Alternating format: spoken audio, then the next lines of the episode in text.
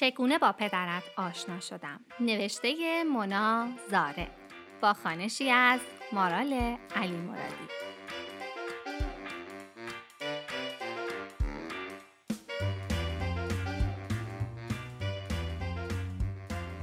قسمت دهم. نامه شماره ده کارمند باجه شماره چهار.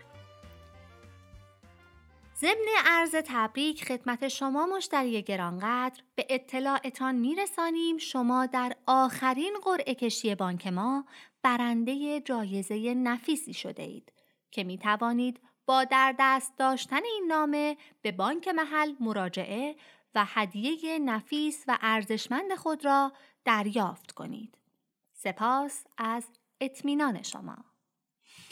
این را روی نامه ای که لایه در خانه گذاشته بودند دیدم. تا فردایش که جایزه نفیس دستم برسد داشتم فکر می کردم که با پولش چه دک و پوزی به هم بزنم تا خواستگارها صف بکشند و هرچه هر کسی را حساب می کردم باز من با جایزه نفیسم ازشان سرتر بودم و مجبور بودم ردشان کنم.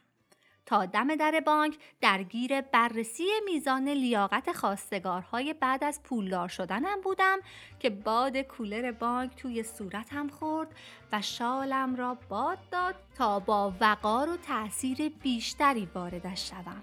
داخل بانک صدای موسیقی به گوش می‌خورد و عظمتم را دو چندان کرده بود. من هم که فکر می کردم همه چیز با ورود من اسلوموشن شده است پلکایم را با حرکت آهسته باز و بسته می کردم و لبهایم را غنچه کرده بودم و به طرف باجه می رفتم که آبدارچی بانک کانال تلویزیون را عوض کرد. و موسیقی قطع شد و کیفی خورد پس کلم و پیرزنی هوار زد. های نوبت بگیرم خودم را صاف کردم و پشت چشمی آمدم و رفتم پشت باجهی که بانکدارش از همه بلندتر بود. لباس فرم پوشیده بود و مثل بقیه وقتی می‌خواست فرم ها را ورق بزند انگشتش را دو من توفی نمی کرد. نامه را از زیر شیشه رد کردم و هنوز داشتم آرام پلک می زدم که از سر جایش بلند شد و نامه را پیش رئیس بانک بود. یک لحظه خود کارمند بانک هم به عنوان شوهر از ذهنم رد شد. که حداقل چشم و دلش از پول سیر است و اسیر ثروت من نمی شود. که با دست خالی آمد و گفت لیست جایزه ها گم شده. اسمتون رو پیدا نمی کنم. گوشه پلکم پرید و به طرف میز رئیس بانک دویدم و مشتم را کوباندم روی میزش و رئیس بانک لبخندی زد و گفت به. چه خانومی.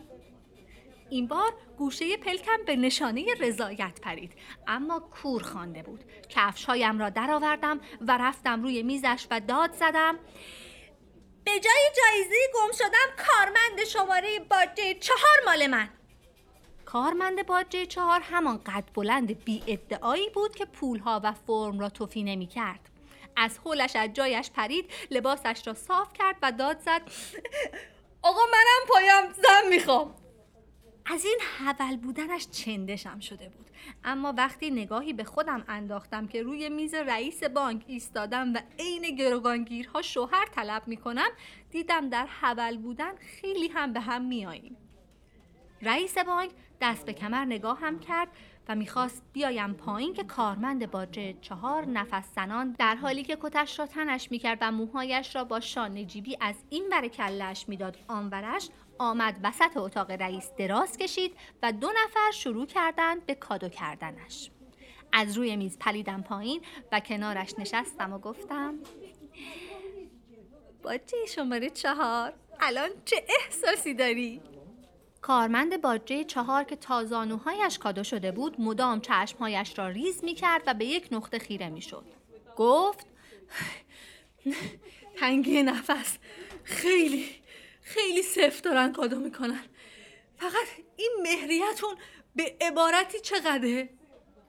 فکر نمی کردم از اولش انقدر اقتصادی عمل کنند اما برای اینکه همه چیز جوش بخورد گفتم فکر نکن بهش جایزه نفیسم. عشق مهمه. تا قفسه سینهش کادو شده بود و در حالی که نفسش بالا نمی آمد ادامه داد نه عشق که حله. فقط من یه عادت مزخرفی پیدا کردم. هی اختلاس بکنم اوکی که هستی. کاغذ کادو به گردنش رسیده بود. مردک عقب افتاده یک جوری می‌گفت به اختلاس عادت دارد که انگار بحث یک اسهال ساده روزمره است.